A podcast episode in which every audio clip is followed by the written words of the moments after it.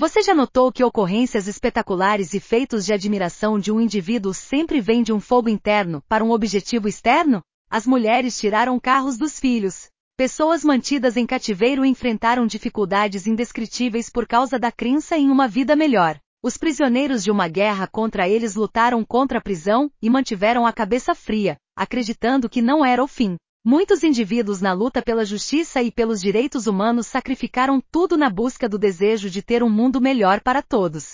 E quando os indivíduos lutam por alturas elevadas para obter ganhos egocêntricos, acabam por encontrar um fim terrível. O enriquecimento do coletivo humano é uma coincidência ou a verdadeira natureza da humanidade? Os dados sugerem que está é a verdadeira natureza intrínseca da humanidade. Alguns dirão cada homem e mulher por si, e se alguém não for forte, deixe-o morrer no esquecimento. Ou que os fracos deveriam ser vítimas dos fortes porque não valem nada. Mas todo sistema e pessoa que adota essa filosofia falha miseravelmente no longo prazo. Os ciclos de ascensão e queda dos estados-nação reflectem o mesmo.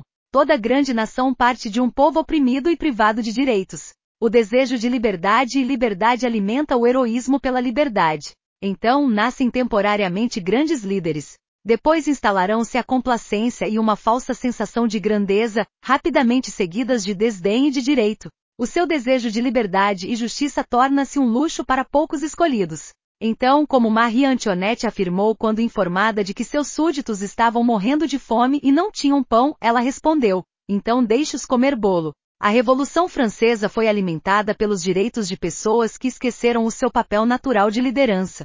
Al Capone disse uma vez que prefere ser temido do que amado, mas o amor do povo irá protegê-lo contra qualquer invasor. Os políticos prosperam ou caem pelo amor do povo. Nós, como indivíduos, prosperamos ou fracassamos de acordo com o mesmo conjunto de regras. Claro, você só agradará alguns. E sua vibração será sua tribo. A humanidade não atingiu o auge da iluminação e a compreensão e implementação autênticas ainda estão a milhares de anos de distância ou as respostas estão no próximo horizonte. Mas assim como um teste ou exame de múltipla escolha, podemos não saber a resposta, mas certamente sabemos qual não é a resposta. Independentemente disso, os ciclos são claramente visíveis nos anais da história moderna. Podemos continuar numa rota circular sempre repetitiva com a crença de que desta vez chegaremos a um local diferente? Você já percebeu que o menor desvio nas operações cíclicas traz imensos benefícios? Lembro-me de minha namorada tomando um caminho um pouco diferente para evitar o trânsito quando estávamos a alguns quilômetros de casa. Claro, minha primeira reação foi dizer: Onde você está indo? Ela respondeu: Por aqui. Essa foi a minha deixa para permanecer quieto. Eu confiava nela como pessoa.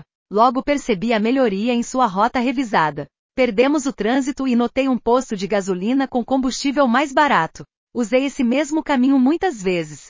O novo procedimento foi útil pela manhã e à noite. Eu ria comigo mesmo quando ouvia meus associados sobre um problema importante com suas esposas, maridos, amigos e familiares, que aludiam a um plano de ação diferente. Eu me pergunto quantas oportunidades de melhorar suas vidas e relacionamentos foram sacrificadas durante esses encontros.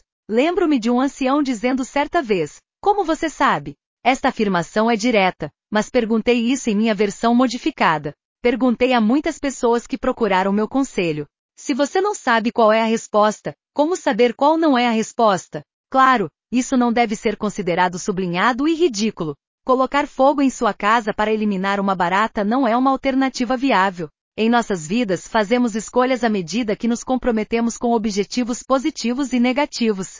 Se nos comprometermos com a grandeza, isto é, com o bem maior, quebraremos os ciclos intermináveis de ascensão e queda. Isso há muito tempo atormenta a humanidade. É claro que não afirmo ter todas as respostas, mas eu, como Aristóteles, convidaria você para o debate. E eu também lhe perguntaria como me perguntaram uma vez: como você sabe? Porque se você não sabe qual é a resposta, como você sabe qual não é a resposta? Então, meus amigos, até a próxima. Por favor, lembre-se de amar a si mesmo. Você não está sozinho. Você é relevante e digno. Que tal isso?